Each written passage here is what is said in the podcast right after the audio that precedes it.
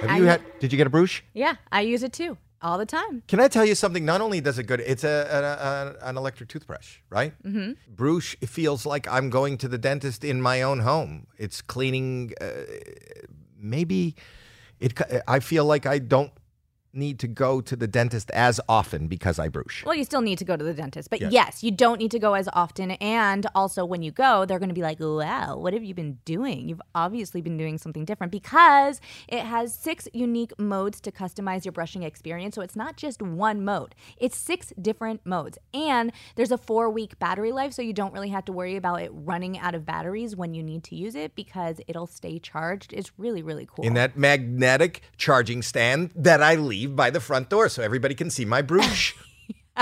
I like Yeah. saying Bruush. and every time after I use it now, you know that thing that you do when you slide your tongue? That's what I was talking about. That's why I didn't want to go to the dentist. I Mm-hmm. like I like licking my own teeth now because it f- they feel clean.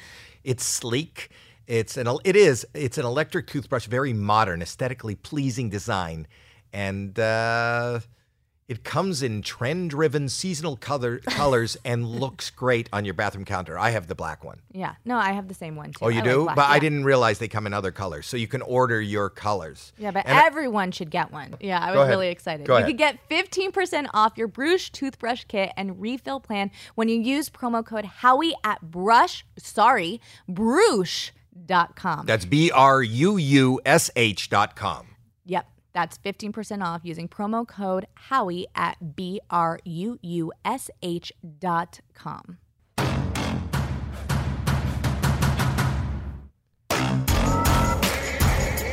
Oh. Wow. That's the opening song.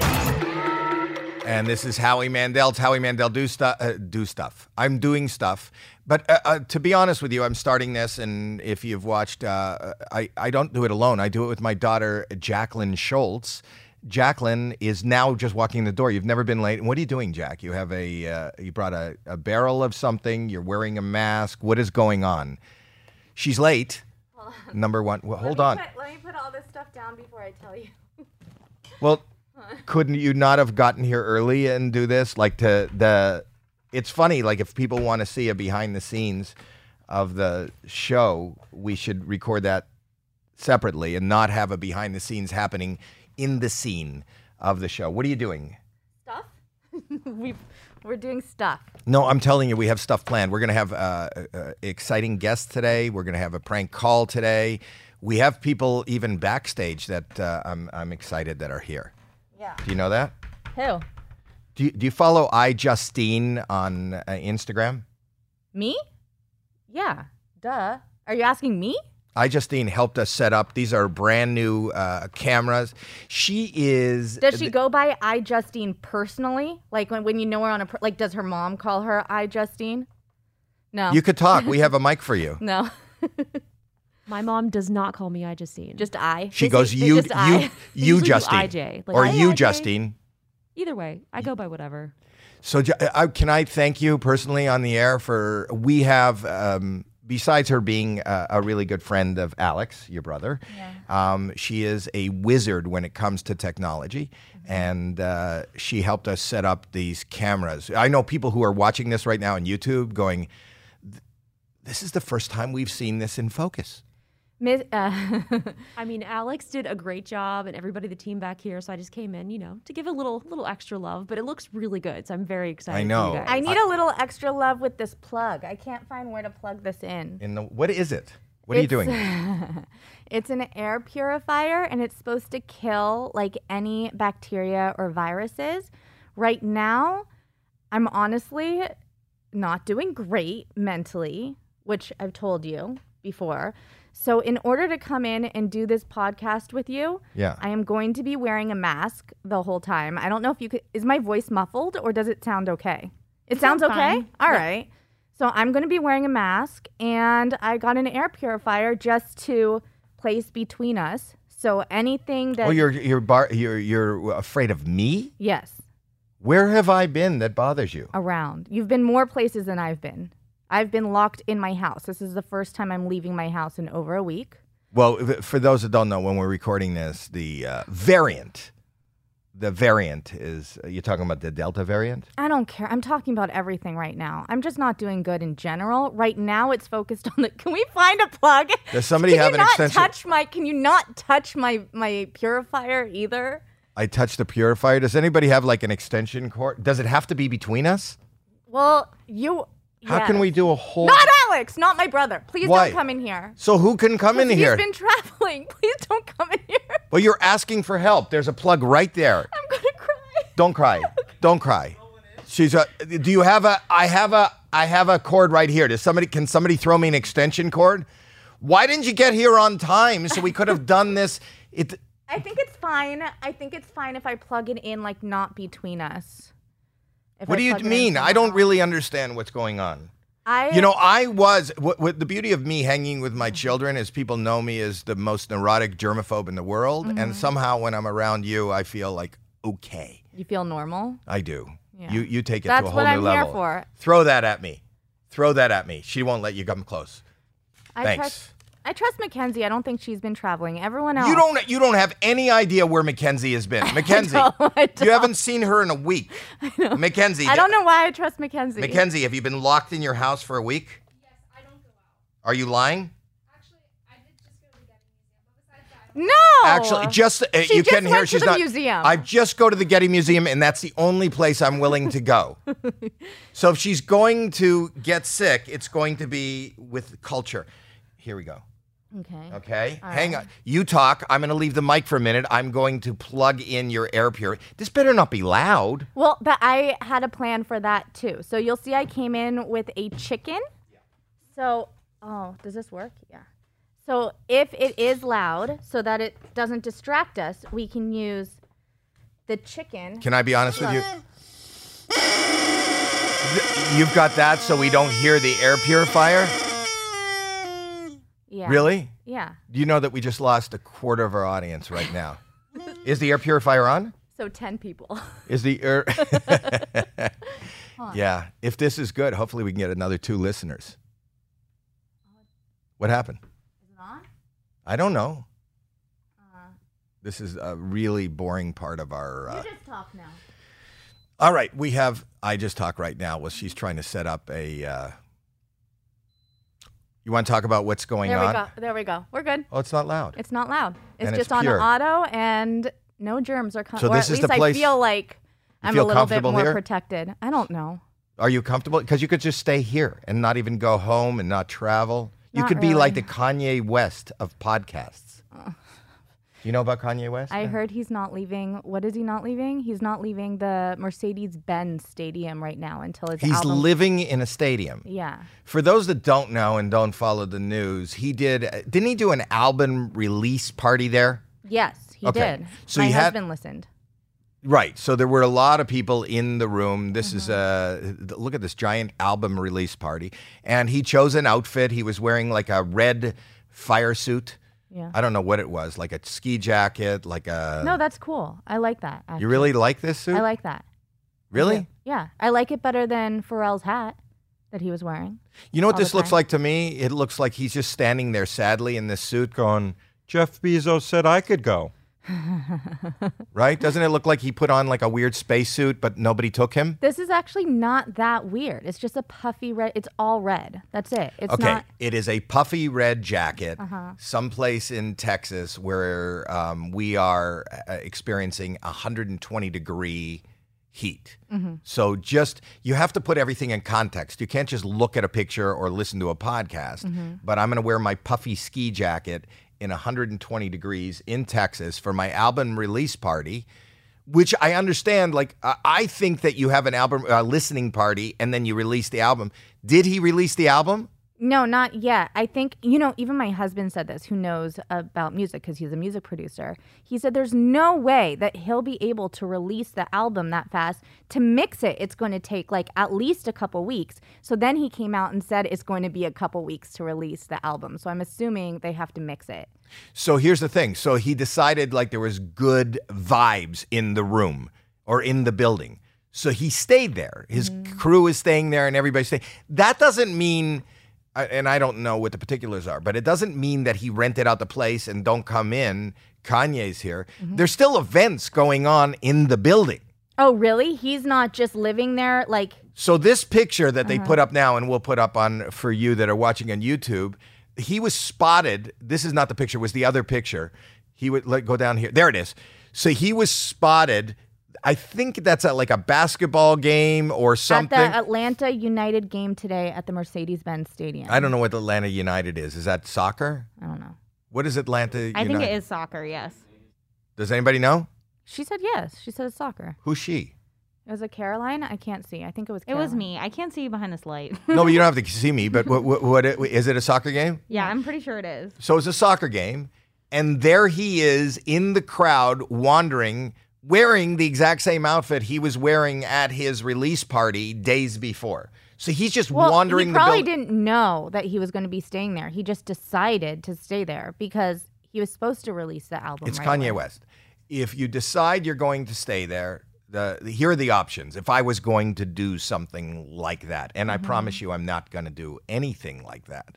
But if he was going to stay there, number one, I would say I'd rent out the place and say, and I- don't know that I could afford to do this, and I'd say, okay, no other events. I need this place to do my work until I let you know. Number one. Mm-hmm. Number two, I would send somebody out. That's what isn't that what um what is it called where you can you send somebody shopping? What's Like that? Instacart. yeah. So you'd send an Instacart. You'd call Instacart and say, "I need some pants. I need a T-shirt." You you you call. I don't like Inst. I, I like Postmates? Instacart. They could be end up being a. a thing. Instacart's the best. I'll tell you what annoyed me with my Instacart. I know I'm I'm. Uh, Instacart annoyed me when your shopper makes choices on your behalf. No, that's only if you're not paying attention to your phone. Because when they're shopping, Mm-hmm. you can pay attention to the app and they'll tell you, like, oh, this is unavailable. Would you like this instead? And they send you pictures and stuff. You just have to be paying attention. I You just know. have ADD. So I didn't know. I'd like a half a dozen apples. There were no apples, but here's a pair of underpants. No. It was so random what they would do. But anyway, the point is that he probably has people. I know he has the funds to go get another check. Three days later, after his event, he's still in the building. There's a new event, and he's wandering through the crowd wearing the exact same thing. Okay, but and I also see in our notes too that he even has a cook on site. So he doesn't have clothes, but he got a cook on site to cook for him and stuff. And then he's just in a dressing room. So I guess. again, see, he's got a cook. So he's getting the apples. yeah. He just brought one pair of underpants. But I know a, they're calling it a. He's he, he- look. I'm looking at the article. Mm-hmm. He wore the same. It's called a puffer suit. Is that what it's called? I know a puffer it's jacket. like a puffy jacket. wow. No, it's a kind a Yeezy jacket. Puffy has his own clothes. No, I'm. Uh, see what I, just- did there? I know that was just a bad dad joke. But I don't know why you're surprised.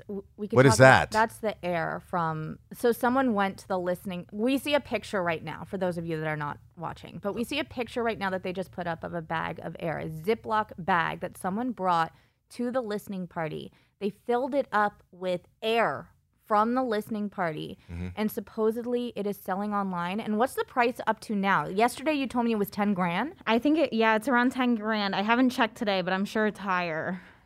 So they're selling it, and someone is willing to pay ten thousand dollars for COVID air from a listening party. Okay, so here's what. If you're listening to this podcast Mm-hmm. right now, before the end of the podcast, we're going to capture some of this air. And let me just tell you, it's not only the air from the Howie Mandel Does Stuff podcast, Mm-hmm. but it's purified air. It's the cleanest air you'll ever get. There's never going to be, it's pure air from Howie Mandel and Jacqueline Schultz. We should start a bidding. We will, if you're interested, and go to any of our, where do they go to? well, for merch, I don't know. We don't have merch. You we just, just want to have sell one bags bag, of air. one bag of air. That's Yeah. our merch. Our merch for the Howie Mandel does stuff. One bag of air available, and it is apparently. Is this actually doing anything? Because Yeah. there's nothing. There's nothing blowing out. It's or- on auto. I could turn up the fan, but it's on auto, so it automatically detects how much. So somebody is paying ten thousand dollars for a bag of air right Mm-hmm. now. There's still a bit. By the time you're listening to this, it's probably sold, Mm-hmm. but and it's probably sold for even more than the ten. But as we speak, the bid is at ten thousand dollars for a Ziploc of air. First of all, you got to believe.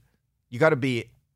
Can I just say an idiot to believe that the air in the bag that you purchase is still the same air that was in that building because I don't. Ziploc is airtight, Dad. Nothing is escaping. Ziploc is really good. It's really good quality. It's I'm not knocking Ziploc. I'm locking the idiot who zip locked the bag. I would imagine after a week. Obviously not. Obviously, he is not the idiot. He's about to get, or she is about to get ten thousand dollars. It says that the bid is up to sixty thousand dollars right now. So who is the idiot? Where is it? Where are you getting that from? I'm What is reading here. I'll show you. I'm reading it on Rolling Stone. Mm-hmm. Who wants to pay sixty thousand dollars? What I would. And why is there only one bag? If you had this idea, why wouldn't you bring a whole bunch of Ziplocs and just sell? Or the fact that there's one is what it makes it. It's one of a kind. Oh no, there's a couple. Oh, there it is. I think that if you go into the stadium now, go to the next event and capture the air because you're going to have the stench of Yeezy wearing the same thing for the last month. There's 90 bidders, by the way. So it's not just like a couple people that are interested in this. There's 90 people that are bidding against each other for this bag of air.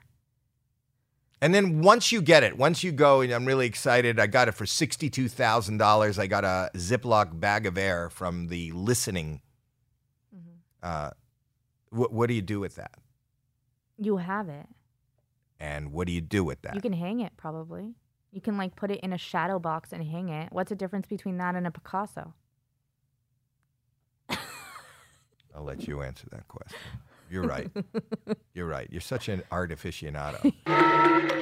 It's time for Solo Stove. I am always so excited to talk about Solo Stove because I have been loving my Solo Stove and it's my kids' favorite too. We love just going outside, especially during the summertime, hanging out by the fire. It reminds me of like when I used to go camping, but this is like glamping because it's a Solo Stove. So it's not like that campfire where you get the smell all over you.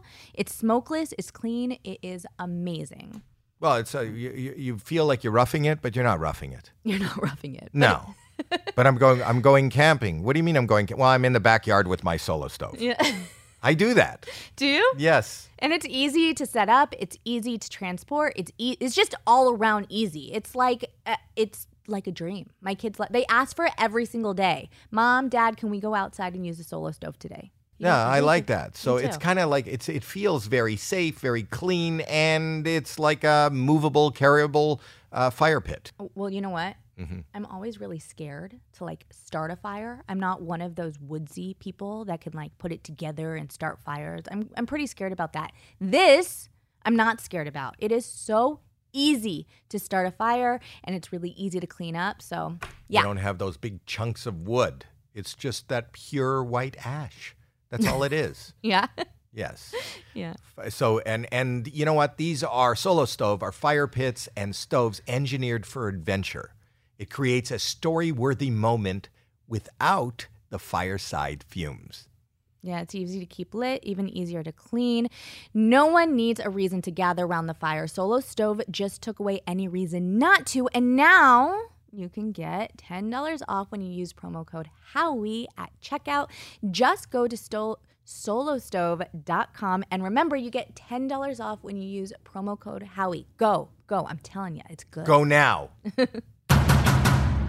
and now here's something from my lovely daughter Jacqueline. What do you want to talk about right now? the best, most fun stuff in the world. You're, you know it. It's Policygenius. As you prep for back to school season, slide securing life insurance onto that to do list between buying a protractor and some number two pencils because Policygenius makes it easy to compare quotes. now, all kidding aside, all, all- covered. yes, all What- kidding aside, Yeah. it is pretty amazing. Listen, you're a grown up now. Mm-hmm. You have a family. Insurance is important. No, it is. But how do you shop for insurance? This makes it simple where it compares all the offers out there and makes sure and makes sure that you get the best deals for the coverage that you need. Which is really important. I mean, they don't teach you this stuff in school. They should. They should teach you about like insurance and that Yeah. important stuff, but they don't. So it's good to have Policygenius there for you. Mm-hmm. with this, with this co- comparing, you could save up to 50% or more on life insurance by comparing quotes with Policygenius. You could save $1,300 or more per, per year on life insurance by using Policygenius. The licensed experts at Policygenius, they work for you, not the insurance company, so you can trust them to help you navigate every step of shopping and the buying process. Plus, getting started is super, super easy. First, you head to policygenius.com slash Howie. That's it. It's really simple. Just yeah, like in that, just like minutes, you work out how much life insurance coverage you need and compare the personalized quotes to find your best price. So head to policygenius.com slash Howie to get started right now. Policygenius. When it comes to insurance, it's nice to get it right. And now back to the podcast. That's why. Let's ask Mackenzie. Like, what, she just went to she just Mackenzie- went to Getty's. Yeah, Getty Mackenzie, you've been to the Getty Museum. What is the difference between a bag of air collected at a Kanye West listening party or a Picasso? Tell us for those of us that don't really know anything about art. Go ahead. Well, Picasso is art, and then No, hold let on. her let her finish. She knows. Don't don't go ahead. Start again. I don't really know how to answer this. And also, like, I'm not a huge Kanye West fan, which I know is going to be problematic for a lot of people who are like listening to the podcast. But um, I don't know. I mean, I I definitely wouldn't pay for a bag of air. No, what is the difference between a Picasso and a bag of air from Kanye West listening party? Just what is the difference? Caroline, don't explain the questions. what is art? I heard Caroline say. Mackenzie? Picasso's art, Kanye. I don't know. I mean, I feel uncomfortable. I don't know. I feel like they're both different types of art. yeah, they can both be classified as art. Who's to say what is art? No, you were listening to his art, and that's the air in the room. no, if you want to take a bag filled with air and put it in a shadow box and hang it up on the wall, who's to say that is not art? Well, you're you're making art out of something that isn't art. Picasso painted that painting to be art. The air in that room, you, he's buying now something that is not in a shadow box, that is not on display. Okay, so here's the thing. Have you ever seen performance art? Yes. So what I saw a woman one time that ha- that put a ball of yarn in her vagina while she was on her period, and then would sit in a room and knit, like from that period ball of yarn, like that You was coming out of her you- vagina. Mom and told they, and they, mom told you to to never tell why tell anybody that up. It's real. Why your sweaters always smelled. Okay, but look it up. I'm not lying. You can look that up, and we can get back to Kanye in a second. Wait a minute. But- I'm I'm onto this. There's a woman with a ball of yarn. This is a long time ago. Yeah, you can look it up. There's videos of her too, and she knits and she sit, sat there for days, and people can go watch. This is it called an installation, installation, whatever it's called. Anyways, this live performance art, and that was art. So who's to say a bag of air isn't art if knitting out of a ball of yarn from your period vagina. I don't see those on sale from your period vagina. That's a period vagina, no, it's a scarf, a pussy scarf, pussy scar. a pussy scarf. There is really a woman that she called it. It's it real. oh. Mm-hmm. my gosh, Casey Jenkins vagina knitting. Woman shoves ball of wool up her vagina and knits. Now, for why would she do that? For a month. Shoves a ball of wool up her vagina. And did people buy it? Yeah. I don't know. Vaginal knitter artist Casey Jenkins, and she sells it. And look at her fingers are covered in blood. Why? I wasn't lying. Wh- No, she only does this at the end of the month. I don't know. Your sweater will be ready in the so last my week of point is, who is to say why is this art and not a bag of I air? don't. I don't know if this is art. What is, is is there any finished uh, vagina knitter artist Casey Jenkins? Is there any finished product? Do we get to see any finished product? Have we seen a finished product? Is anybody wearing this? Is anybody buying it? I think it's to hang on your wall, like you I know, said. uh, mom says that she can't wear a sweater because wool is itchy. Mm-hmm. Can you imagine what this girl's going through? What? Does she have a cat? Yeah, I'd imagine this started because she was just trying to hide Hide. her yarn, and the cat kept like she just wants to knit in peace, and the cat kept coming and stealing her yarn. Oh my God, that is crazy. We should have her on the show. We can. Caroline, let's book the vagina yarn, the vagina. See if Casey Jenkins is busy. okay, I'll get on that. Because right now it's the summer months. I would imagine she'll be hard to get a hold of like in February because everybody wants a hat then. You're right. Yes. let's put a. How do you know about this woman? Uh, it was a Facebook story. I'm on social media a lot. I know, but I find this better than the bag of air. Yeah, Yeah, it can be. I mean, there she is. art is subjective, right? They only shoot her from a certain angle when she's knitting. I'm sure there's. You And where does she do that? That was in a that was live performance art. You can go into the gallery and watch. There's other pictures of people standing around watching her. I remember at Art Basel a couple of years ago, um, Shia LaBeouf went into an art installation where the lady had a phone charger in her vagina, and you could go in and, and uh, Plug it in. power up your phone from her uh, vagina. It's a new meaning to cock socket. Haven't you ever heard of a vagina called a cock socket? No, and that's something you know. You're sitting with your father. You don't. do, you don't say. I'm what- looking in the back. No one is even smiling at that comment. Does went, that- look, d- Kyle gave me a thumbs up. Kyle. a thumbs up Yeah. for your cock socket. yeah, No, yeah. no, you don't. talk. you don't bring that. We're talking art, and why are you uh, deviating? Can I go back to Kanye for a second? Go Speaking ahead. of art, I'm surprised you even brought up Kanye. Honestly, Me? Yeah, I know that you're very hesitant, and you've also been hesitant to even talk to me about like the Britney Spears stuff that's going on. You're hesitant to talk to anyone that you feel like is going through or struggling with mental health issues, Yes. and that's obviously like Kanye has already come out and said that he has mental health issues that he is dealing with, right? Right. So to talk about like stuff he's doing and it being weird. I mean, I'm sitting here with an air purifier and a mask on, and I know it's because I'm laughing about it and we can laugh about it because we think it's funny, but it's actually really serious. And I know you're always cognizant and aware to talk about um, these people and the stuff that comes out as news when you know that they're struggling with mental health issues. Hang on a second while I get out from under the bus you just jammed me. No, but I'm wondering. Okay, so this puts me on a whole different path. I'm wondering why you do not focus on mental health more in our podcast.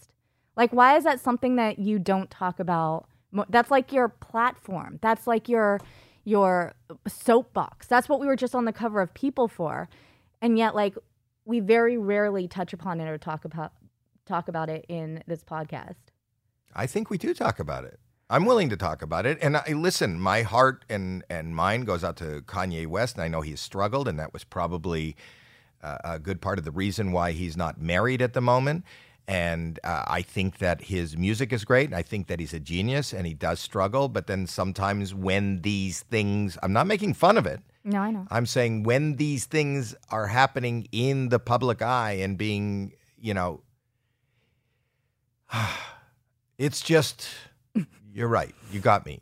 Okay, you're up by one. I wasn't making, I wasn't I think I'm making, up by a couple right now with the art thing and this. You know who I want to have on the podcast too? besides the woman who uh, knits. Yeah, isn't the one the Alex? You told me that the woman who hosts Daddy Issues that she now covers mostly mental health stuff too, right?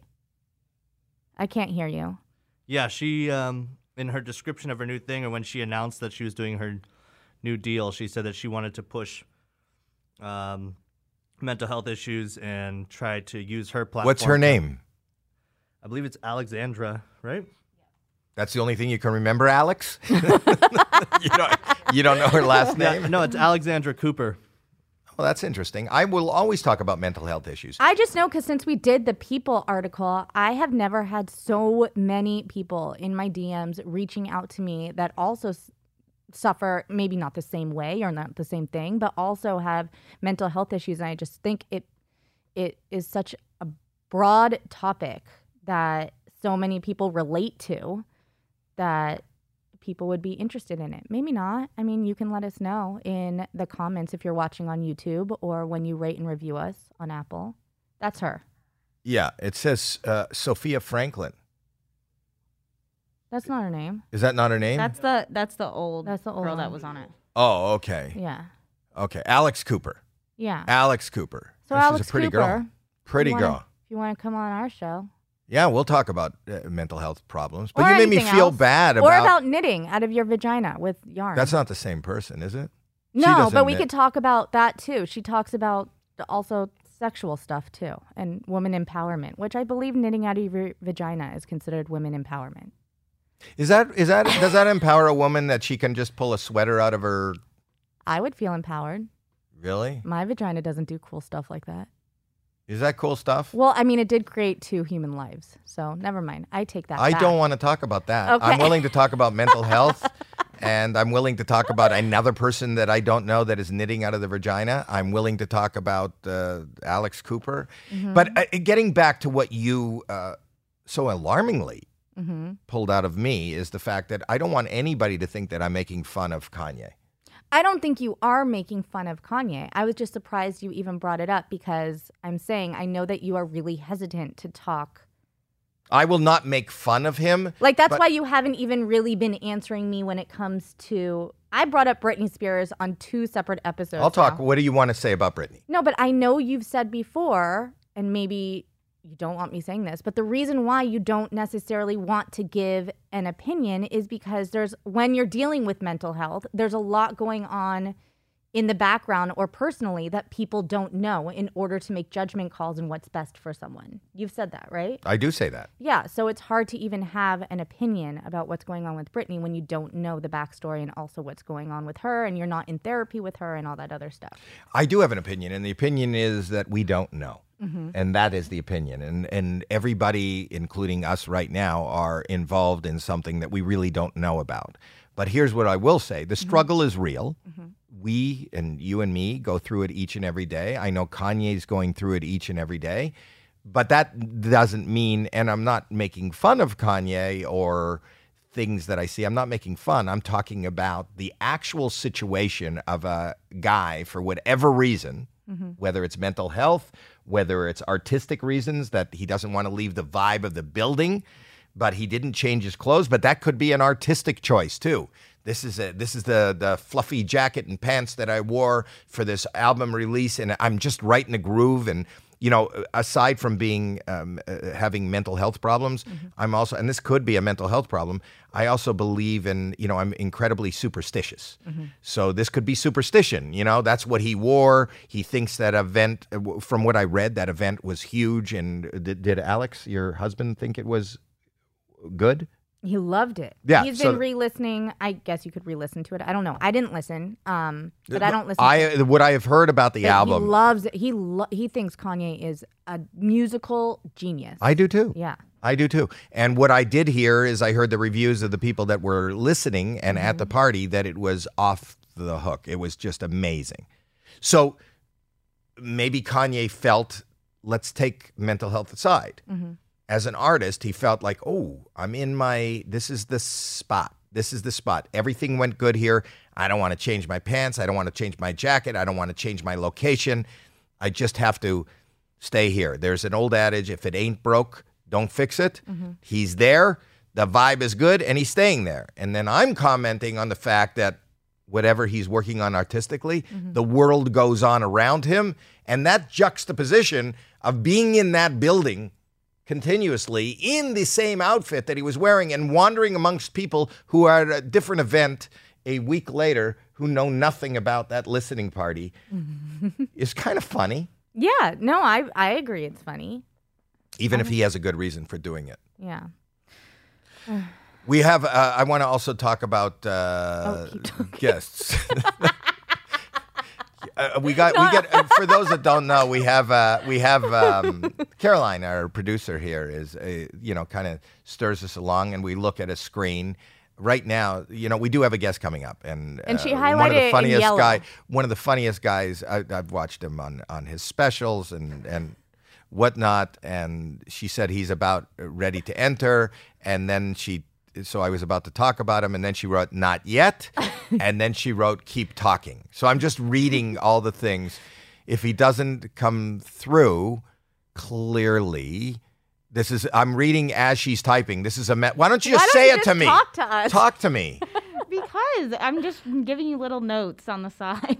No, these are long notes that's that we have to stop talking to read the notes, and your typing speed is not huge. And I don't really understand because Uh, it was we- saying that they were coming on and she Yeah. highlighted in yellow and then she erased the yellow and highlighted. Our highlighted guest it is in not red. here yet. We're ready to So- go for him. Right. We're just waiting on him. So then you're not. Can I just say something? if you're ready with the guest and you have everything ready except the guest, you're not ready. Perfect. if you have the guest here and it even like doesn't sound great or whatever, we could talk about the sound or whatever. She Just she just changed it back to yellow. Oh. what is that even? And you know what? This is I talk about this in my act. She changes. She there was a yellow highlight mm-hmm. over our guest is coming on now, mm-hmm. and then she changed the yellow highlight to red mm-hmm. for a minute. And these are obviously signals. And I always tell people that if you have a signal that you have that is supposed to mean something, you have to tell another person, at least one other person, what that signal means. And usually it shouldn't be color signals if it's for someone with who's colorblind. Two people that are colorblind. Two people that are colorblind. But that's like having one walkie-talkie. You have a signal. What does yellow mean, Caroline? Just so we know. Yellow means almost there. If I put in green, that means we're good to go. You know that y- green and red are the two colors that I can't see. Okay, great. no, you have more than that. Green and red are mine. Oh, we've got our guest. You can't. You can't. You can't take ownership of of a problem. That's mine. That's my color blindness. Oh look, it's green now. He's here. I could see these colors. You, oh wow, great. She can see green. She could see yellow. We have a guest here. This is a very funny guy. And now all the notes. so how do we how do we see them? So this is our first virtual guest. There he Oh, is. There he is. Can he see us? Can you hear us? Nate? No. No. But he's here. and That's all and that we are ready. He is here. He is staring at a camera. We can see him. You look great. But this is it. A lot of podcasts will have somebody on that they want to talk to. This is just somebody to look at. Sometimes I love Audible, and I'll tell you why. Because I love books, and at night uh, I can't read because I, I want to. Uh, I don't want to put on my glasses. I want to just lie in bed, put in some uh, earpods, and just listen to a good book until I doze off into dreamland. So that's what I do. I love it for a different reason.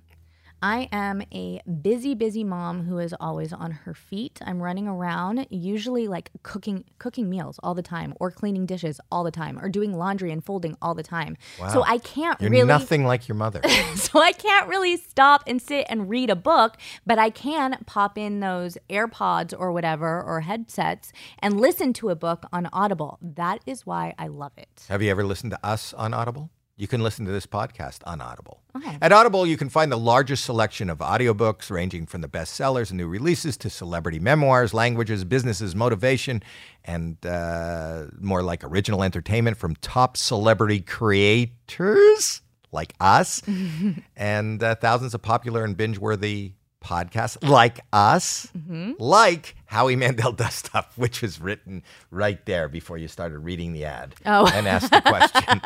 we should read it and then ask questions. I didn't need to read it. I knew I loved it. I use it all the time. Plus, Audible helps people stay connected and informed, and the new Plus catalog makes Audible membership so much more valuable and gives all members a chance to listen to and discover new favorites and new formats.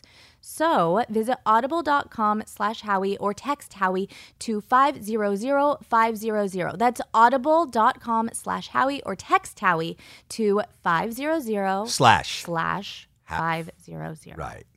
And now back to our show. Nate Bargatze. Yes. Can you hear me? Yes. Wow. The excitement and the thrill of just being on. You're you're a really funny guy, buddy. I don't think we've ever met. Have we met in person?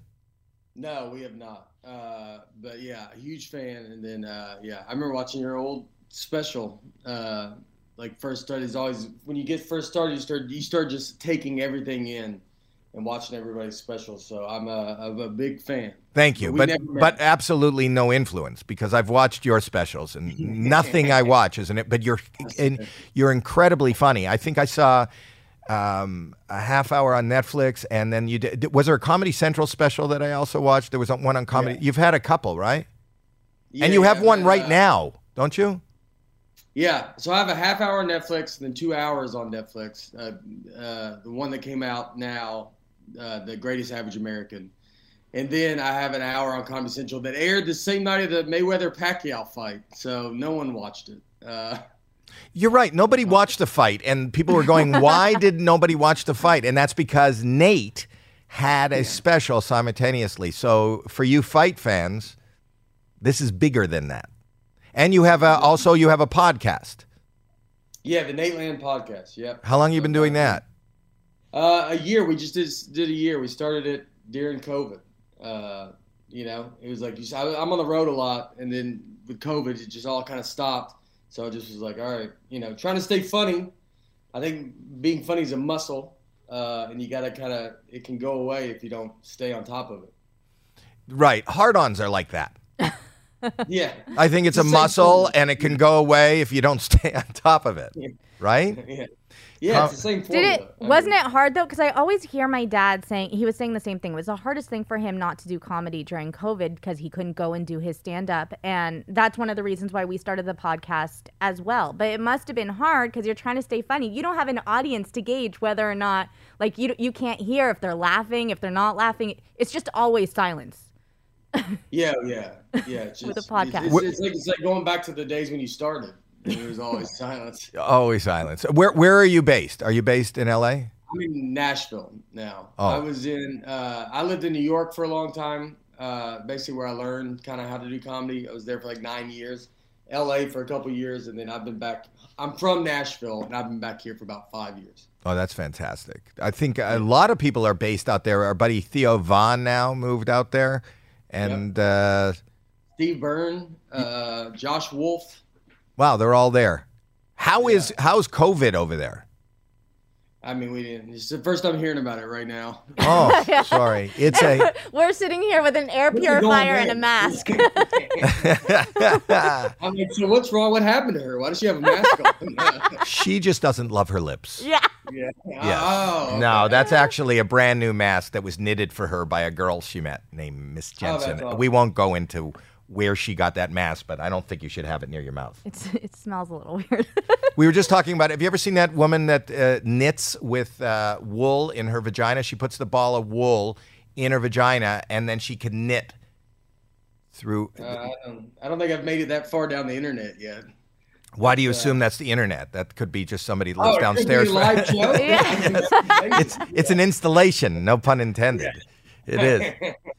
I would love it if that sell tickets to that. Yeah. so How'd what? She get her start, you know. well, she started. How did she start? We talked about it. She liked knitting. She had a cat. I don't. Uh, we're making this up, but we think she had a cat, and the cat kept like playing with the yarn. So in order to hide the yarn, she put it in her vagina, so the cat couldn't get the yarn while she was knitting. Shit. All right. All right. All right. No furniture or nothing. No, like she didn't have. Why go why go for an end table when you have a, a drawer right there at your beckoning call? Right? We don't understand, Nate and I, you and I wouldn't understand because we don't have vaginas, how handy they are. I think we understand, but we don't know firsthand. Even We don't get. We don't truly get it. we don't. So what's next for you, Nate? How- What year did you start? Uh, 2003, January of 03. Wow. Chicago. I moved to Chicago first. Was there for a couple years, and then uh, then moved to New York. Started at the Boston Comedy Club. Uh, you know, like You're confusing me. You you moved to Chicago and started the Boston Comedy Club? No, that was a quick one. So I moved to Chicago first for two years, and just at the very beginning, that's where I started. And uh, and then I moved to New York, and then that's when I when I moved to New York. There's there was a club there called Boston Comedy Club in New York City. I don't know why. It was owned by like, Barry Katz. Oh, I know Barry. And, uh, yeah, and so he used to own it, and then so they started that club, and so then I started there, where I would, you know, when you first started, you'd hand out flyers and try to get people into the shows, and and that's how you'd get on stage. Uh, So you had to bring your own audience. Basically, yeah. I mean, you would well, you would try to get people in for the whole show. They have those too, those bringers, where you have to then you are the you're exactly the only reason you get to perform is you is how many people you can bring to pay to go to the show. And have you been traveling now during COVID and doing sets? Yeah, I have now, but we during during the heat of COVID, uh, I we I was just home, so everything kind of went, everything was done. But I did a bunch of drive-in movie theaters. I couldn't do that. I saw that where the people are sitting in their car and instead of laughter, you got honks. Oh yeah. Dad, everyone is was- out except for us. You don't realize that. Everyone everyone's out doing stuff now. Did you like that? The, uh, performing in front of cars? Uh, yeah, I mean, it's not ideal, but it was a, you know, I kind of looked at it as you're going to get this experience to, you know, I might as well go see what it's like. You know, I don't want to, when COVID's long gone, I thought, well, I'll, you know, I worked, I shot a special during it. It's like, so it's like you did something. I feel like it was like, all right, I hit the sites. I saw, you know, we were on a tour bus. We weren't doing any, we were just out parked on our bus, kind of contained together. You're When you say we, who is we? Who were you with? I had uh, the uh, tour manager, uh, op- a couple openers, and we had a guy filming stuff with us, so just us all together. Is that the special? No, no, no, no. And that was just like stuff added. That's stuff that we just posted to YouTube and stuff like that. Well, that's just to kind of fantastic. capture it all. I didn't leave my room. Either did she. I didn't see my own daughter for over a year. You've done so much more. What is the Oh. world like, Nate? Let me tell you guys, it's it's wild out there. Uh, you're, uh, we all breathe out of our ears now, so that's tough. Did you get But you get- vaccinated? Are you vaccinated? Yeah, I am. Yeah, Yeah. Which one did you Uh, get? Pfizer. Yeah. Did you have any hesitancy about getting it? Were you afraid? Uh, I no. was. Uh, I don't. I don't. I mean, I, I'm kind of jam whatever you want in there. Uh, uh, it's it's. I don't. I don't think. I don't. think- I never got COVID. So and uh, I was around it. Uh, I was around some people that had it. My wife got it, and I just never got it. Your Uh, wife got COVID and you didn't catch it. Yeah. That's kind of interesting. What type of blood what blood type do you have? Oh, I don't know. I don't know what I have. Because they say if you have O blood type, you don't get it. They say. They say. Nobody with O blood type has gotten COVID. No. No. Oh no. Um, I might have O. Yeah. Do you have might- kids? I have a nine-year-old daughter. Did, and she didn't get it. No, she didn't get it either. What? So how did you do that? Did the wife stay totally isolated, or it just I wasn't? divorced her. She lives somewhere Oh. else now. Oh, man. That's Yeah. Yeah.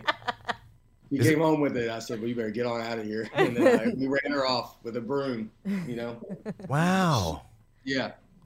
Yeah. So are you uh, are you responsible for uh, child support? Yeah.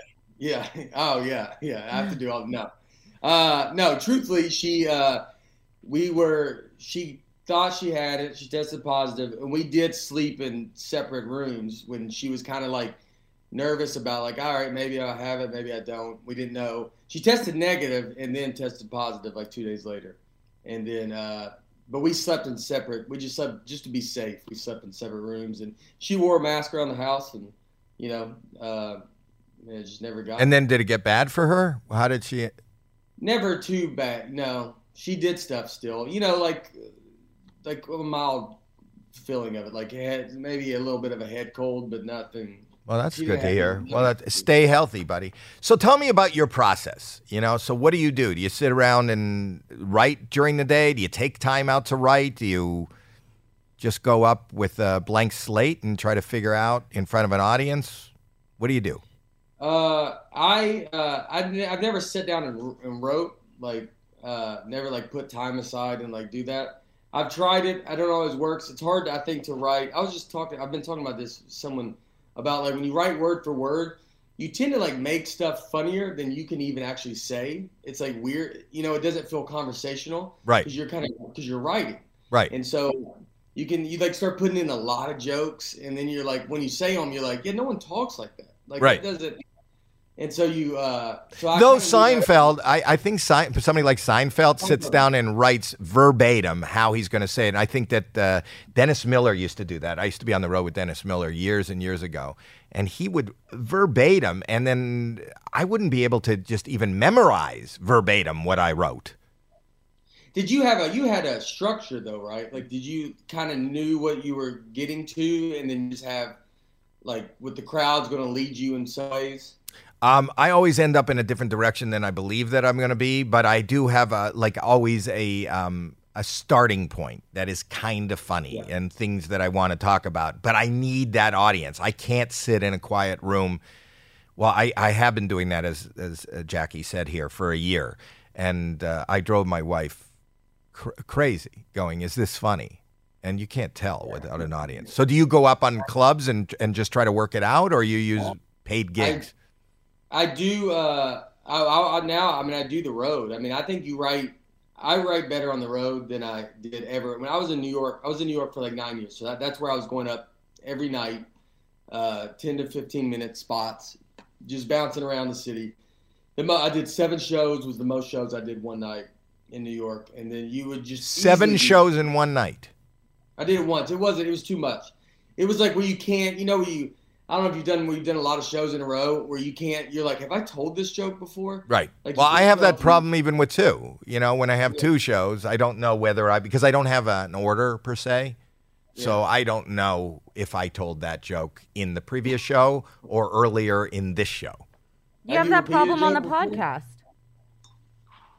No, I, no, I don't. Not with jokes, but you've said the same thing, and we've had to stop and be like, "You just talked about that last time."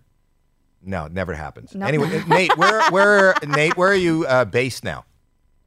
Yeah, yeah. There you go. St. See what I did there? I See what just I? changed it. Yeah, there you go. I got it. Do you t- Uh, do you take it? So you write on the road? Do you have a? you- You've just dropped that last, uh, you know, special. So are, do you are when you go out now? Are you doing all new material? Are you trying to do? Oh, Or, yeah, yeah, it's uh, it's all new.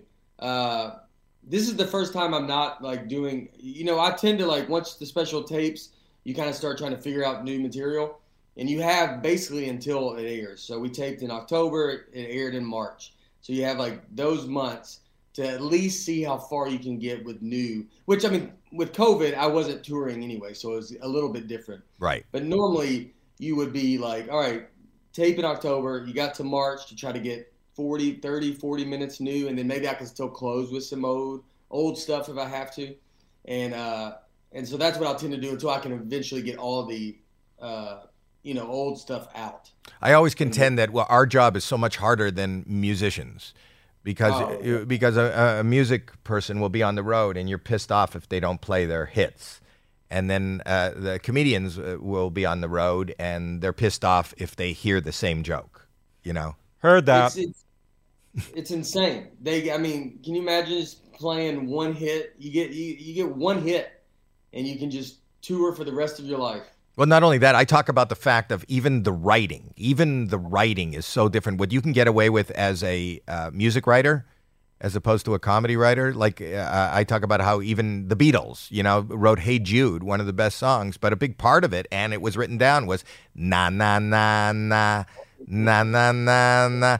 That can't really be part of a routine. try it. You should try it. I, I was two guys walk into a bar and then na na na na na. You know what happened For a long time. for a long time. Yeah. So when you travel, you take your wife uh, when she's healthy and your daughter, or when they, they come out some like we uh we have a once we, we kind of started doing theaters so we got a tour bus and uh so they will come out with me on some of some of them some of them you know they always tend to choose my wife we just went to vegas my wife did uh came to vegas so she doesn't come to you know all the cities she's not No. coming to wichita right, same as mine. They want the good shopping and restaurants. Yes, Yeah. which are few and far between because most of the gigs are in between a good place and another good place. What, do you have a nightmare story about uh, doing stand up? What's the worst gig or weirdest gig that you ever? um, you know i mean one i talked about in my special i did a corporate gig and the whole audience didn't speak english and do you find that a barrier? Yeah, yeah, yeah. That was it. Was you know when we first started and I was in New York, you would do shows at yeah, it's Broadway Comedy Club. It was the Improv, but it wasn't the Improv that was the other, you know, the original. one. Yeah. Uh, but it was uh, we we remember we'd do shows and there would be sometimes you could be on stage and you're not really like getting laughs and you you know after you've done comedy for a while you're like I know these jokes are funny like I, I do the same jokes every night like I know they should be working Right. and then you then look at the audience and you're like, Where, where's everybody from? It's like a whole group from uh, China or something. It's like an Asian. Yeah. None of them speak English, but they just want the experience of a comedy club. So they're like, you're like, does anybody speak English? And they're like, no. And you're like, okay. Well, I had that. I had that same thing with. I was uh, when I was starting out my career. I was Diana Ross's opening act, and Oh. uh, the room got sold out at Caesar's Palace, and the room got sold out to I, I think it was Sony Japan or whatever, It was the full room. There wasn't one American in the room, and I was the opening act, and it was hellish. But you know what? Silence is golden. I know they say that, but it wasn't. It wasn't really golden for me until I went you- lady. you Did it I don't do that much anymore. Like that. That was a big thing, right? Where you would open for music acts. Yeah, Like yeah, it was big for me. That was kind of exciting. Um, I, had no act per se, and I did. Uh, do you remember the Merv Griffin show? Yeah. I did the Merv Griffin show, and uh, I got a call from Gene Simmons of Kiss at their height, you know, and I thought, oh my God. He, he goes, I watched you on, on Merv Griffin, and I'd like you to open up for my girlfriend.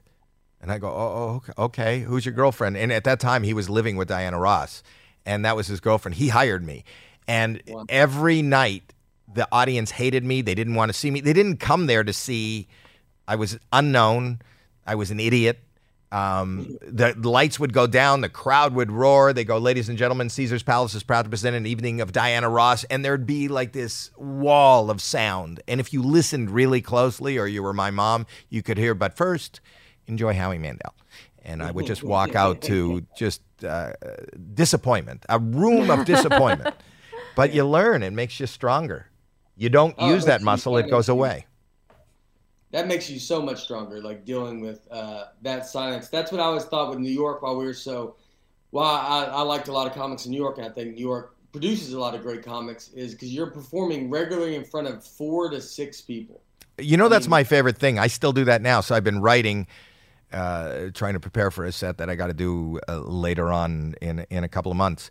And this is my first time out. And I what I do is I'm just finding places where I'm comfortable to be, which is a lot more. I put up a lot more walls than than most people. So the other night I performed. There was a little tiny room. There's uh, you know uh, Flappers Comedy Club here in town, but they have it's called the Yoo-Hoo Room and it was a little room. I said I, I want to do two sets in one night at least and not leave the building. So there were seven people sitting in this Yoo-Hoo room, which at capacity probably holds 40, but it wasn't capacity. It was like six. But to me, those are my favorite moments because if I can get even a smile in that room, I know that it works. it becomes so much easier when you get in front of a big room Yeah. It's probably not even good. It's just Yoo-Hoo- I've been at Yoo-Hoo room in front of. I mean, they're close too. It feels like you're like in the room, y'all in the studio y'all are in. Like you're, you're all just next to each other. You're barely on a stage. You're barely above them. So there's no. Well, it not only that, I, I did my first uh, bit, and the woman sitting there goes, I don't get it. I go, well, thank you. I don't usually get that kind of feedback from an audience. Like it just could go over somebody's head, but usually silently. But then I spent the next 10 minutes explaining, and she went, Oh, that's funny. So I knew, but so I knew it was like, I never did that again, but it was, it, it is, uh, you've played that room? I played that room. Yeah, I remember when. So there's a room in New York called the uh, Village Lantern. It was kind of by the Comedy Cellar, kind of right, you know, MacDougal area, and uh, we that we had they had a room like that. And so when you would start shows, when you're first starting, you, you would just say we'd get two. You basically would trick two people to go down there and sit, or four. And then you'd be like, all right, someone's got to go on stage so these people don't leave. And let, let's try to get more people down there. You're just trying to create a show Right. sometimes I would go on. One time there's these two couples sitting in the front row, so I go up and I'm just, you know, and I have just this energy the whole time. And so it's, I'm just sitting there trying to talk to them, and then the two girls just stand up and take a picture with me. I mean, it's as if we're in a wax museum. Like, there's just zero respect. For, like, you know, no one knows me. It's not like they're doing it because I'm famous. They're doing it just like, I don't who could this. this This is good for my It's like- Instagram. yeah, and so they they just sit there and they just took and took a picture and they sat back down. And I mean, no one really talked about it. No one, you know, the bathroom. If you had to go, people would have to walk behind you on stage to go to the bathroom. I had that when I started out. There was a club in Montreal on on Crescent Street before there was even a Yuk Yuk's there. I started at a, a club named Yuk Yuk's in, in Toronto, Yeah. and they had the bathroom behind. So when I would, you know, and I'd get scared. I didn't know that at the beginning. So I'd be doing my act, and then somebody would start walking toward me and toward me, and now they're stepping on the stage, and I'd go, "Fuck! What what is going?" on? And then he'd walk past me. And then they told me I didn't know the bathroom was behind me. And then I'd be doing it, and then right on the punchline, you could hear the flush. you know, but we as as comedians have worked in like weird. Only comedians get a- asked to uh, be in these predicaments that are just unbelievable, but they give us great stories, don't they? Oh yeah, I mean, I remember opening for uh, my buddy, uh, a comic, Kurt Metzger, I know. uh, very fun comic, and uh, a long time ago in New York, and that was a it was a part a house party for like New Year's Eve, when we drove out there, and it's just like in a ladies, it's in this dude's or their living room, and their kids are just running by you. It's almost like they didn't really say like, "Hey, we're doing a proper show." Like everybody thinks comedy is going to fit everywhere. Like they think, yeah, just get a comedian, and you're like, in half the time you're like, this is not going to go good. and so you go up, and I mean, I just, I mean, there, you, you don't even know I'm doing comedy. If you walked in the party, it would take you a minute to realize the show is even happening. And then I'm just, and then Kurt uh, goes up and he just starts, and he does good because he just starts trashing them. That's what they wanted, you know. Like half the times they just want you to come in and, and roast them or something. I got asked once. Uh, I got. I was already on TV. I was already in a show called St. Elsewhere, and I got a call through the comedy store, and they said, "Would you do a house party?" And I said, "I really don't want to do a house party." And then they called me back about a half hour later, and they said, "There's got to be a price that you would do a house party for." And I said, uh, "Yeah, there is a price." And I gave them this crazy figure. They called me back a half hour later. They said, "Okay." I said, "Really?" And uh, then I got scared, so I said, "Well, it's got to be all cash now before I go." And they call me back a half hour later, and they go, "Somebody just dropped off the cash." So I go over there and I go, "Okay." And then it it was like Saturday night up in Benedict Canyon, and in here in LA, you know, we have all these winding little canyons that go up into the dark. And I said to my wife, "I'm I'm doing a house party. Do you want to go?" She goes, "No." So I drove up myself, and as I'm driving, I'm getting scared. Like this is some fucking I'm to get kidnapped. This is weird. And when I got up in into the dark, up into the canyon, there was a, a scantily clad woman waving me down. Like uh, it looked like somebody who was a victim of something, like somebody had taken part of her clothing away. And she said, Are you Howie Mandel? And I go, Yeah. She goes, Okay, here's the party. I'll take your car. Go through the hedges. They don't know you're here. You're a surprise. So I get out of the car. It's already weird. I climb through these hedges, and you could hear maybe 15 people, like not a big crowd, but 15 people having a party in the house. Some other girl, scantily clad girl, leads me into a bathroom. And I'm standing, and they go, You be here until somebody goes, Ladies and gentlemen, Howie Mandel.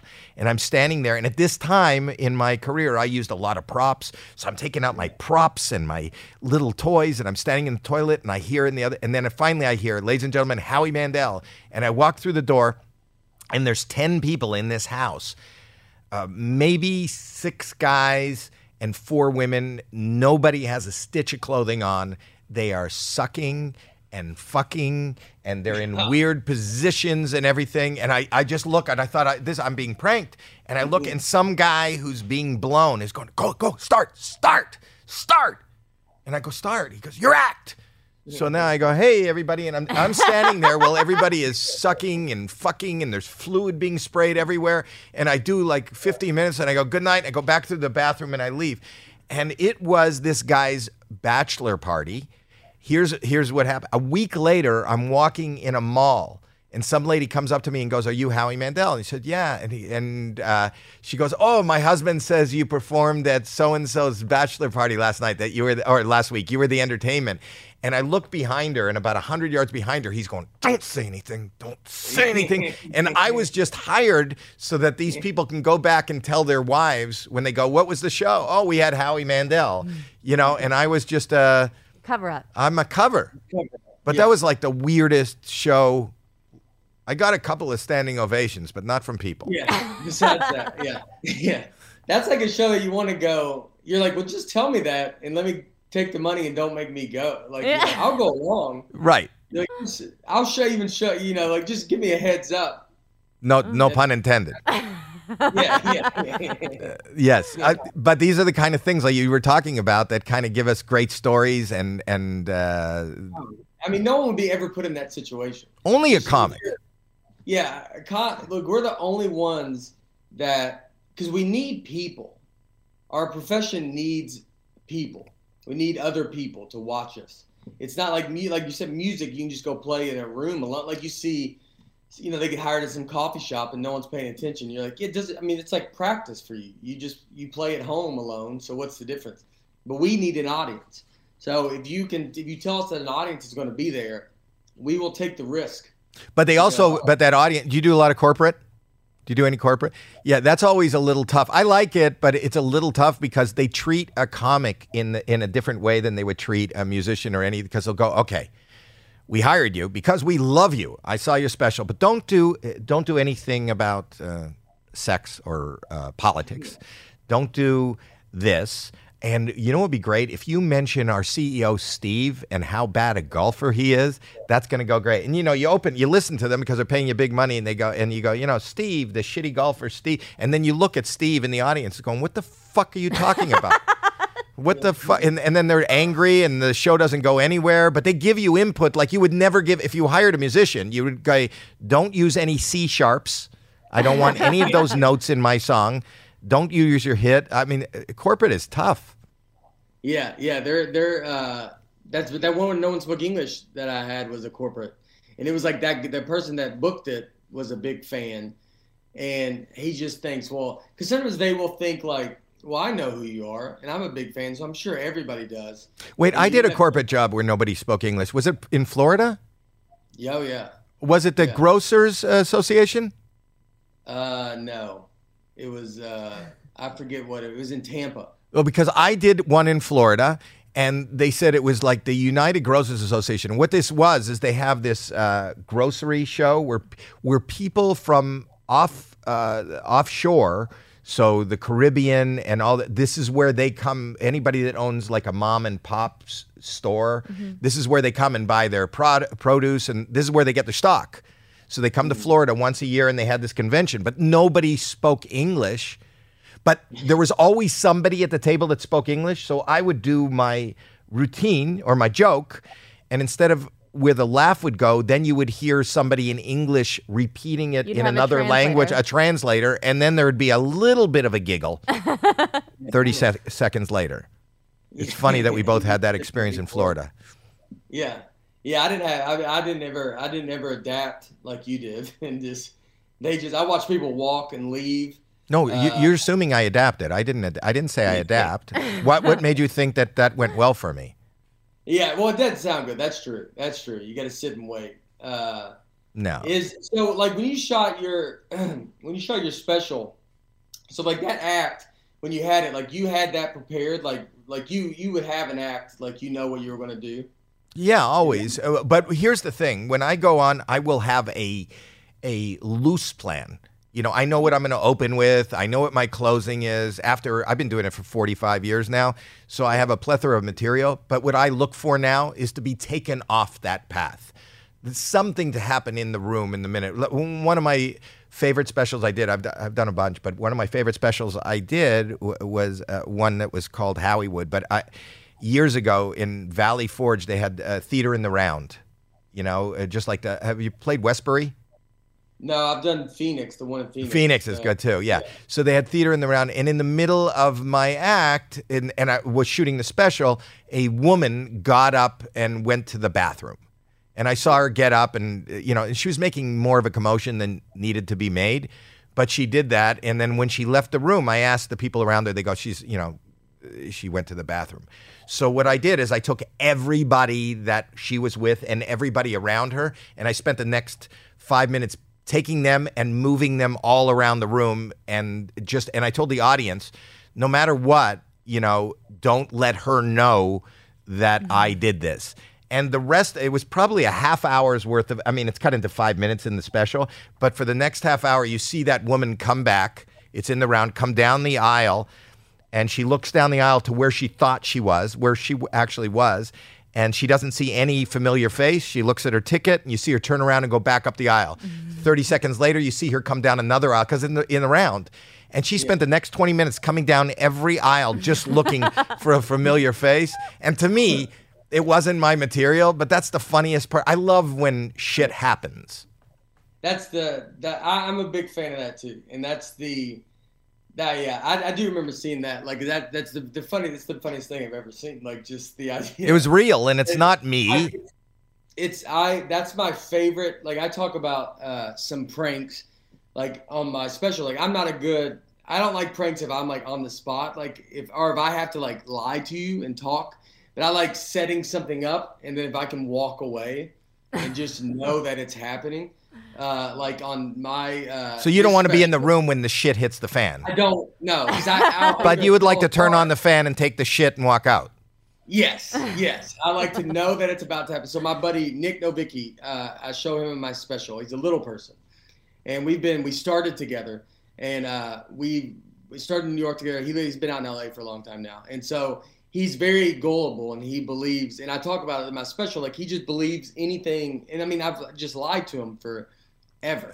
Like in the uh, in the special, I talk about like he were at a coffee shop in uh, L.A. and he see some guy had a big husky dog, and he was like, he just asked me, he's like, "Do you think that's a wolf?"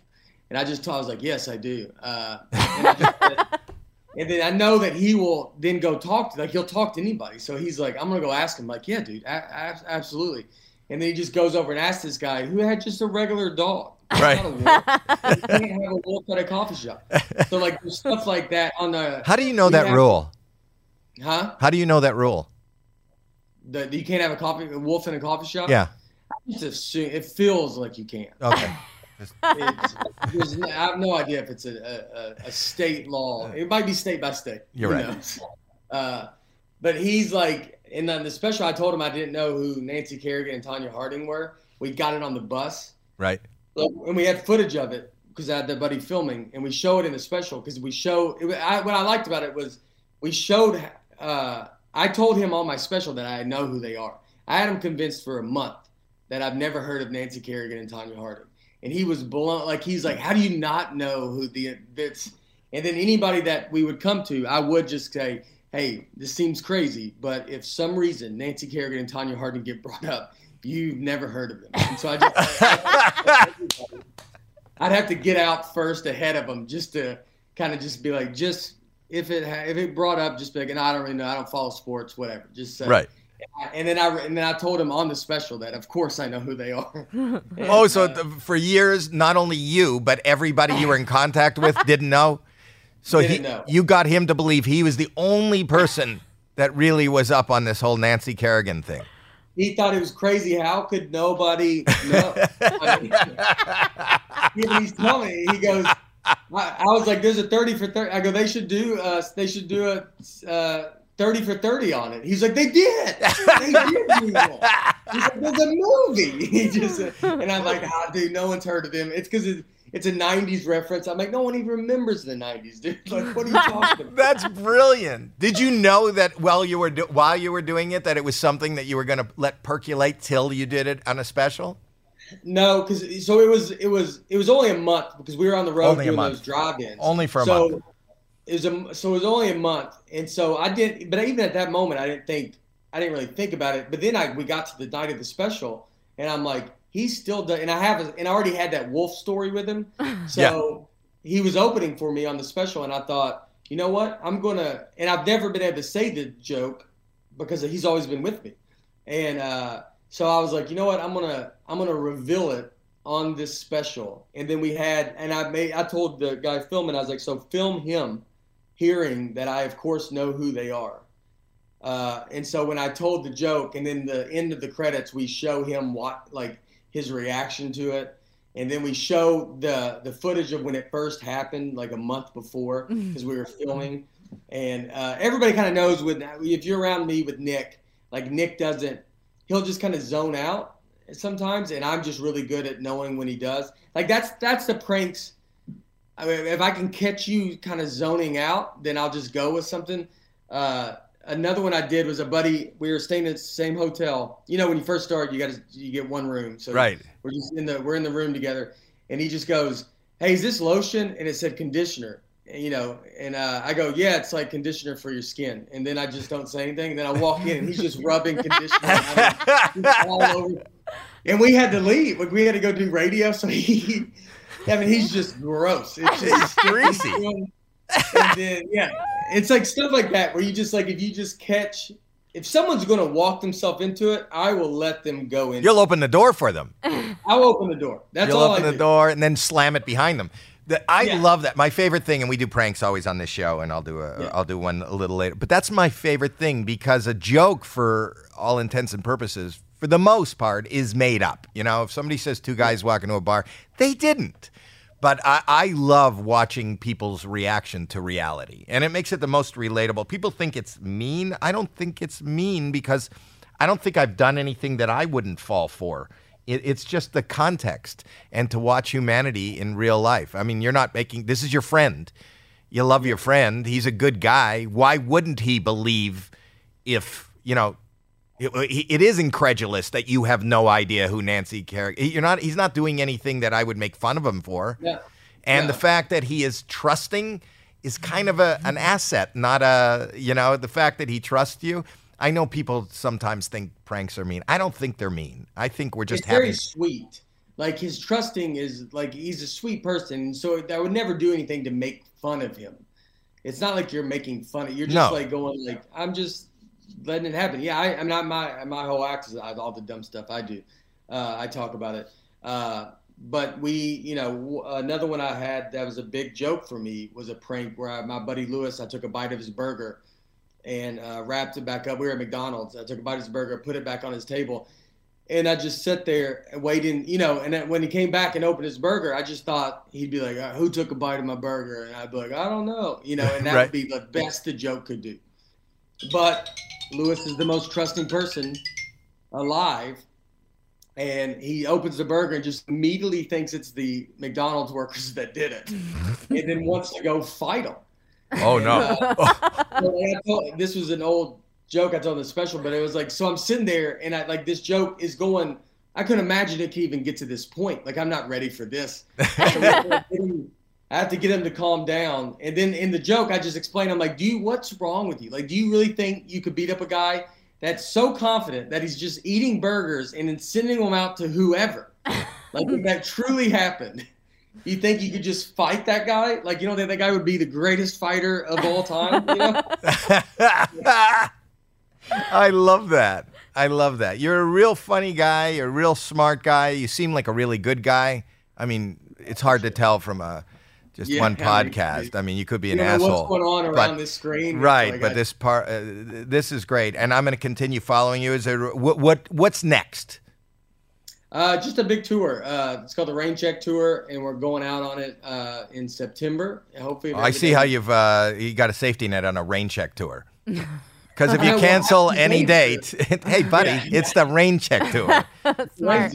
half these dates are, uh, you know, ones that were we were supposed to already do. Right. And so, uh, but we've added a bunch of more dates, and uh, so that starts in September. It's going to go hard. I mean, this is going to be the busiest time.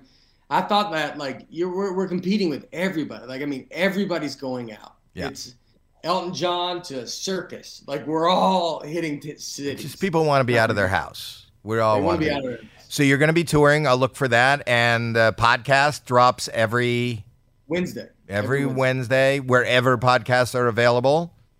Anything else? Do you want to sell a T-shirt? No, no, I don't. A bag of uh, air? no, I don't- yeah. Bag of air. We were talking about, you know, they're selling the bags of air from Kanye West listening party. It's up to Oh. sixty thousand dollars now for a Ziploc bag of air. Wow. So I'm just saying, Yeah. if That's you don't, see, look at that prank. That's a prank. And the fact that like you're this dude's gonna get rich off that. Or art. we were deciding whether it's art or, or a prank or ridiculous. Yeah. But anyway, you're you're a good guy, and uh, eh, come here anytime. Yeah, I Love would, I would to you. love to come there and uh, yeah, meet and hang out in the room. So I appreciate it, man. Yeah. I'm a big, big truly a big fan. Well, I'm And, uh, now a, a new fan, new big fan of yours, and uh, watching your stuff. You're really funny. You're a good guy. Your wife all healthy now? Yeah, yeah, she's good. Yeah, Okay, keep it. You have one kid? We just have one kid. We were kind of late to the game, and uh, we got it in under the wire. So uh, just uh, we, we have an only child, nine years old. Well, you have an She's only. right. Oh, well, that's fantastic. Yeah. Good luck, buddy. She's nine. It's still easy. I'm telling yeah, you. I know she's I know. 14, It's still- 15, it's hell. And then they, they hate you for years, and then years later, they come back and do a podcast with you. I know. Well, but you see, there's hope. I know. Right now, I, I know I'm very lucky that she's still you know, daddy's little girl, and then so I'm just waiting. Uh, yeah. Wait till so that look in her eye like you're dumber than a fucking rock. That'll happen. All right, buddy. You're the best. See you, man. All right. Thank you. Thanks for being on. Nate Bargatze, right? Right. Yeah, that's how we say it. Bargatze. I was saying Bargates when I was uh, loading. Do people say it wrong all the time? Oh, they say yeah. I honestly think our family says it wrong. So uh, Oh, you're wrong. Yeah, you're, You're wrong. I bet I'm wrong. I bet it's I bet it's Bargazzi because it's Italian, and then our southern accent has just changed it to Bargazzi, and so I, I don't even you know. Well, you really don't even- cleared that up. Yeah. Anyway, look for Nate. Look for Nate. That's Uh, it. Yeah. All right, buddy. Talk to you later. See you guys. Bye bye. Bye. That was neat. He's a good guy. Yeah. He's a really funny guy. Funny. He likes pranks too. He does like pranks. I love pranks. We're going to do a prank. We'll come back and do a prank right after this. What? We're back. I was on the phone with my wife. What, what, what? Go ahead. What's pelvic floor therapy? If you want to My wife called and uh, during the break, and I was talking to her, and I don't know what you're referring to. Go ahead. What are you referring to? that we can prank call someone and there's someone out there that does physical therapy that specializes in pelvic floor therapy. And Feminine physical therapy, pelvic floor therapy. Femina. Femina? What? Femina. Feminine. Femina. Pelvic, that's her na- pelvic floor is the thing that Riley told us about, where they do the massage from the inside of a woman's vagina. That's my son Alex, ladies and gentlemen, who is know. very familiar with pelvic floor therapy. Alex, you've always, whenever there is a pelvic floor therapy question in our family, who did we always turn to? Alex. But Alex. isn't that Yeah. the same thing as like a yoni egg? What's a yoni egg? A yoni egg. I've never You heard of that. that that's for strengthening. This is like they do a whole physical therapy thing. Oh, yoni eggs is where you stick an egg up your vajayjay. I, this is like a whole theme. Right? No, right but now. tell me that. You stick it up there and then you hold it in the whole time. And it's supposed to be exercising your Kegel muscles or your Kegel. I don't even know how to I do. say it. I do Kegel exercises. There's a yoni egg. Oh, They're yoni pretty. eggs. They're really pretty. They're like Wait, those go in you, Yes. and you put And a, you hold it in there. And they have different sizes and weights.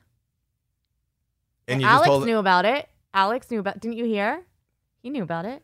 rose quartz yoni egg, Mm-hmm. and there's a list of love, self-love, compassion, forgiveness, romance, intimacy, and unconditional love. That all comes from holding They're this. made of different crystals, and crystals have different properties. And so, not only are you strengthening your muscles, which is really important, you're also getting the properties from the crystals.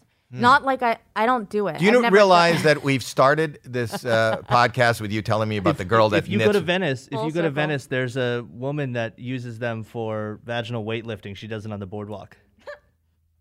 who just laughed like That was that. Caroline. She lifts uh, surfboards and different weights. And what are you everything. talking about? They She should have attaches that a at string AG to it, and then she just like holds it, and there's, it's just so strong that she can stand up and lift. I've seen that. They should have that in AGT. They've never done that in AGT where you can lift something. I do Kegel exercises, and they say that if I, I I don't do enough, but I'm trying to get a six sack.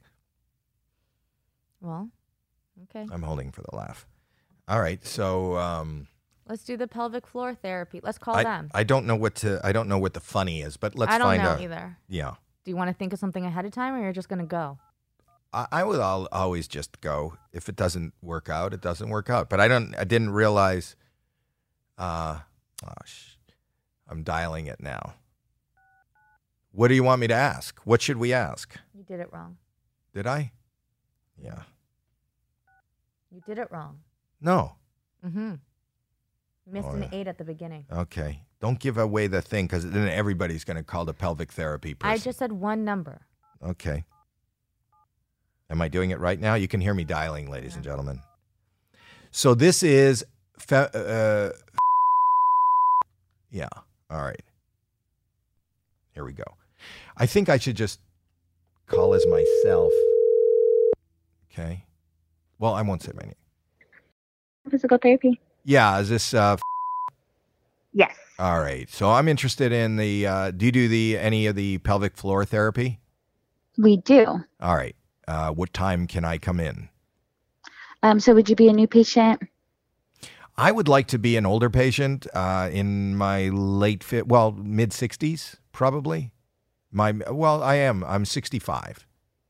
Gotcha, gotcha. Okay. Okay. Um, are you uh, currently still uh, working, or do you have a um, HMO? Um, I do, but I'm not. Uh, I'm going to take some time off work. Are you willing to, or can you come to work to do this? Like, is it better that I'm working while you're dealing with my pelvis, or is it? Should I take some time off? What is better? So the only reason I ask is just because of your age would put you in under Medicare, and we aren't able to see Medicare patients unless um, they fall under certain um, exceptions. Um, so that's why I was asking about um, if you were currently still working um, or had a private insurance as your primary, um, or if or I could pay cash. I'm going to pay cash for this. Yeah, so I mean, we are out of network with insurance, so it would be, you know, up, these upfront costs, but we still would need you to fall under one of those exceptions. Yeah, I have I, HMO. I have an HMO. So what I'm going to Okay. do is, and and then I would, uh, do I lie on my tummy or my back to get For to my pelvis? Well, because I'm Um, thinking the best way in is through my, uh, I don't know the, the proper language to use, through my anus. Is that is that the Mhm. best way in? Mm, um, it would just kind of depend on your condition, but it really, My Uh, I, I use. Um, does it matter what kind of uh, conditioner I use? Because why would that Well, matter? because for some people, um, they do lie on their back. Some people do lie on their stomach. Like I said, um, it would really just kind of depend. Um, I wouldn't re- be able to tell you really many specifics because I'm not. But would they would they put the finger? Would they put? Is it? I don't know what, what who I'm talking to, but would I? Would you put your finger in my anus and then decide, or would the decision be made before the finger was in there? It would be made beforehand, yeah. But All right. I just but do I come in way. with? Uh, uh, so just uh, uh, walk me through this. Yeah, so the way that we would, what I can help you with starting, you know, is, set up your appointment. Um, it would be a 90 minute evaluation. so Um, and in that 90 minutes, how long would there be a finger in my anus? um, I wouldn't be able to tell you for sure. If I'll hang on. Will you check? Um, yes. Hang on. Um, actually, I think it would be best maybe if one of our PTs spoke to you instead, because they would be able to answer your. Oh yeah, I would like to talk to the person that's going to put the uh, finger in my anus, please. I'll hang up. Yes. Thank you. Um, so right now, um, we don't have anyone who would be able to talk to you until about 1.30, um, just because they're currently with patients. Oh, will you Um, talk but to me then? Give you a call back. Will you talk to me then? Um, I can, but I, like I said, I can't answer some of your questions just because I don't know what. So you wouldn't, you personally would not, you personally would not be putting your finger in my anus. Correct. Yes. Oh, okay. All right. I'm just writing this down slowly. Pardon me. What did you say? I said I just work the front desk, so yeah. That's why oh, I, I so but if. I stayed at the at the front, if I was on the desk, you could do it then. So I could. I don't have to Uh, be in the. no, so you would be in a treatment room with someone, and they would, you know, be Put- the ones who would be Put their finger in, my, but they would put their finger in my anus. What it is your diagnosis? Pardon me. Um, what were you needing pelvic floor physical therapy for? Pelvic like, were floor. you diagnosed with something? Were you referred to us by your doctor? No, my uh, daughter told me about uh, uh, just put it up on the screen in front of me. So I, I called and I just wanted to know if I wanted to like who puts their finger on the uh, who would do that. It would be one of our physical therapists if they if it was something that was you know necessary for your condition. But like I said, I just wanted to ask what Well, your diagnosis was. Oh, there isn't. uh, Nobody has put their finger in my anus, so nobody's done it before. This would be the first time. Okay, but are you experiencing like pelvic pain? Do you have? How do I know until somebody puts their finger in there? Well, typically people uh, know that they are experiencing pelvic pain or are referred to us by their doctor, which is something we do need to have on file for your appointment. Do you want to speak to my Um, daughter? so- does she like handle your appointments or your? she's the uh, one who she's the one who told me uh, about this. Okay, I mean, yeah, that would be fine. Totally up to you. Jackie, I just want to kind of get an idea of your like uh, health history. my health history. I'm Yeah, uh, well, in uh, terms of like if you have like rectal pain, prostatitis. Well, if the like, depending on, but that's why, but that's why I'm that's why I'm asking you. I Okay, don't so have you rectal weren't- pain. I don't have rectal pain, but that's won't that depend on the size of the finger or the like the nails or whatever like that? Well, some people have, you know, that pain coming into the appointments already, and that's why they're No, I'm no, that's not me. I'm looking to come into the appointment and get that pain.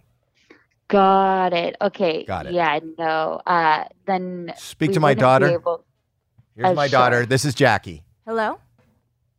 Hi. Um, I'm just trying to get a better understanding of like diagnosis wise here. Um, what was the need for pelvic floor physical therapy? No, All right, I, I go heard no, I heard that it was something that could be beneficial for people that have anal leakage.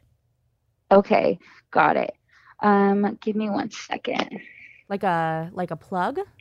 Like a plug. She's typing. Anal leakage. Yeah. Whoops. Did it again. All right. You have a tissue? Jackie? Do you have a tissue? No. Hello? Okay, so um, yeah, we could uh, set up an appointment, but like I said, we Whoa, just whoa, need to whoa, have whoa, a- whoa, whoa, whoa, whoa, whoa. This is more than I've ever had. Okay. Anyway, uh, did you speak to my daughter? I'm sorry, what? Did you speak to my daughter? It's all wet. It's all wet here. Uh, did you speak to my daughter? Uh, briefly. Honey, just give me a napkin or something. Here. You got it. take this. Ask her about if they can help you with this. I'm on the phone with her. Ask them if they can help you with this. This But is getting everywhere. It's everywhere. now. It's getting everywhere. Hello? Uncontrollable. Yes. So, so I need to. I mean, this is not something that's uh, I can wait on because uh, we have. Do you have any idea how much uh, uh, reupholstering a couch costs? I mean, that's a fortune. I've ruined three couches in the last uh, month and a half. Um, okay, yeah. So, like I was saying, uh, we could set you up in a, with an appointment. Um, we just Is there any way that I can come in and even if you don't first. have? Well, I don't have a doctor. I just have. I'm. I'm oh, sh- there it goes more. I, I I don't have a doctor. I just need somebody to you know, maybe as my daughter. We don't have the medical terminology, but plug the hole. Like plug. Like, is there anybody Mm-hmm. that can just lend us a like a, a finger, a thumb, or whatever? Ask her what they do to tighten your sphincter. You ask. Uh, she has a question, Miss. Here's Jackie. Do you guys have experience in tightening someone's sphincter? Um, again, I think that would be a question for one of our PTs, and I had said that we could have someone call you guys back when they're done with their Hello. patient. Hello. We did Um, try. We did hello? try putting a yoni egg up there because we heard that can help it as well. It never came back out, so that's up there, but it's not stopping the leakage. It's going everywhere. She got me uh, one of those crystal eggs that's up there and it's really open. I've got Okay. it. as- Yeah, hello? Yes. Okay. Um, yeah, so like I said, um, some of your questions I'm not able to answer, but like I said before, ow, I can ow, ow. I'm trying to get it. I'm trying to get the back. I'm trying to get the egg. Hang on. Ow. Ow. Ow. Hang on. Let me see. Don't push. That's what happens every No, time. you- then you- you get it everywhere. Go- Whenever you push you to go get in it the other out, room. it goes everywhere, No. Dad. Clip your nails. Clip your nails. I've told you to clip your nails. If you keep pushing, that's what makes it go all over the couch. You already ruined Get the couch. You ruined the carpet. Get your fingers out of my ass now. Get your fingers out of my ass and leave. I'm going to handle this myself. Okay. Hello? What is a good time? Yeah, what's a good time? Um, so um, we can have someone call you back Mm-hmm. um, in maybe around 30 minutes. I just, um, like I said, they're with patients right now, so it would just be when they have um, some time in between. Can you just could talk us through this because I know I, can you just help me right now with this? What would you Uh, suggest? do you have a should I put pressure on it or should I what should I do? I can't give you that kind of advice because I am not a medical professional. I, like I said, I just handle the administration stuff. So um, I can have someone call you back if you want to leave a callback number. Have you ever have you Uh, ever got a like a paper cut? Yes. Me too. Those are really painful, aren't they? Mm-hmm. So do you want to leave a callback number? Um, I, I am not really in a place where I could take a number because we are at um, I'll be honest with you. We're out in public now, so we're at the uh, we're at the mall. So I don't want to when we're using the public phone here at the mall. Mm-hmm. So I don't want to uh, wait here and then get a call or have somebody pick it up. I'm actually embarrassed, to be honest with you. Okay. Uh, well, is there another form of communication that we could try, like an email address? What would be the uh, discoloration in my poo? What is that? I again would not be able to answer that question because I I'll am have my daughter. I'll have my daughter come on and describe it to you. Hang on one second. Um, Here she that's is. okay. Jackie, I don't.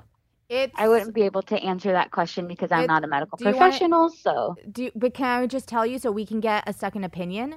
Because it's just I- me, and I'm not a medical professional either. It's like this greenish color, but not like a normal green. It's like a like a neon almost, like really, really, really you. bright.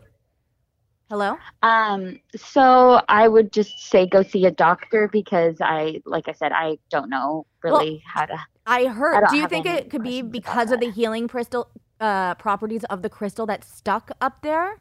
Like, I just want maybe it's like Oh my God. The girl over at Claire's is staring at me now. The girl at Claire's is staring at me now. We're Miss. Can we just stop? Can we just stop by so that you guys Yeah, can take a look, by. even if even if someone's not medical problem. available? This is a Maybe you medical can take a look and give us some advice. I don't care. Then get Yeah, I wouldn't clean be able to do that. I didn't make this puddle.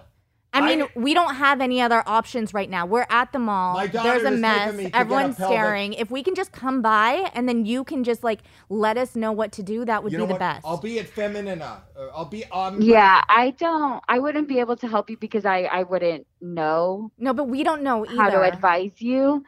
What do you think So, about- Like I said, Uh-oh. you should Can we just? uh, go if I, wait, a I know she said we're coming right over, but Miss, you. Miss, let me just say something. We, uh, my, I heard my daughter saying that she was going to come right over. We're not coming right over because I have not eaten lunch, and we're going to stop at the food court, and then we'll go over. So we'll be there after lunch.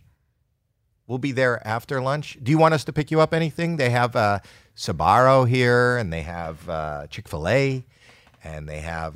Is there anything that we can bring for you? Uh, no. Any drink or anything? I wouldn't come in. No. It. I mean, I, I don't raise my kids to show up someplace empty handed, so that's it. Ooh, ooh, just spilling again out of the back there. I'm going to head over to the food court. We'll see you in a couple of minutes. We'll see you in a couple of minutes. We're coming in. We're coming in. Get napkins. Get napkins. What's your name? So we'll ask for you. Put it. What's your name? Uh, can you use a different name for this? Uh, no, because that is my given name, so I cannot. Can I call you? Can I call you uh, Marla? No, I would prefer you call me by my given name. Okay, but I'm just going to do what I do. Marla, we're going to be there in about 20 minutes. I'm going to stop and get a slice of pizza and a drink. I'm willing to get you something, uh, but uh, Marla, you just say it, and that'll be what I'll bring you. What do you want, Marla? My name is and I do not want anything, but like I said, you should probably Oh, I'm not going to charge you. I'm not going to charge you, Marla. It's yours. I wasn't thinking about that, but okay. no, we'll bring it for free. I'm going to bring you. No, that's okay. I don't need anything. they have Rice Krispie treats.